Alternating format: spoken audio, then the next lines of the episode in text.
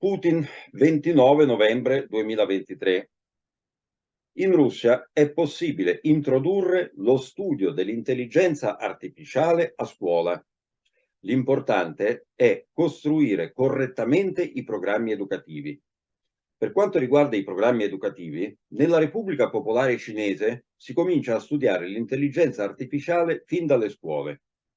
Per noi, tenendo conto del livello di istruzione in Russia, questo è assolutamente normale, possiamo gestirlo.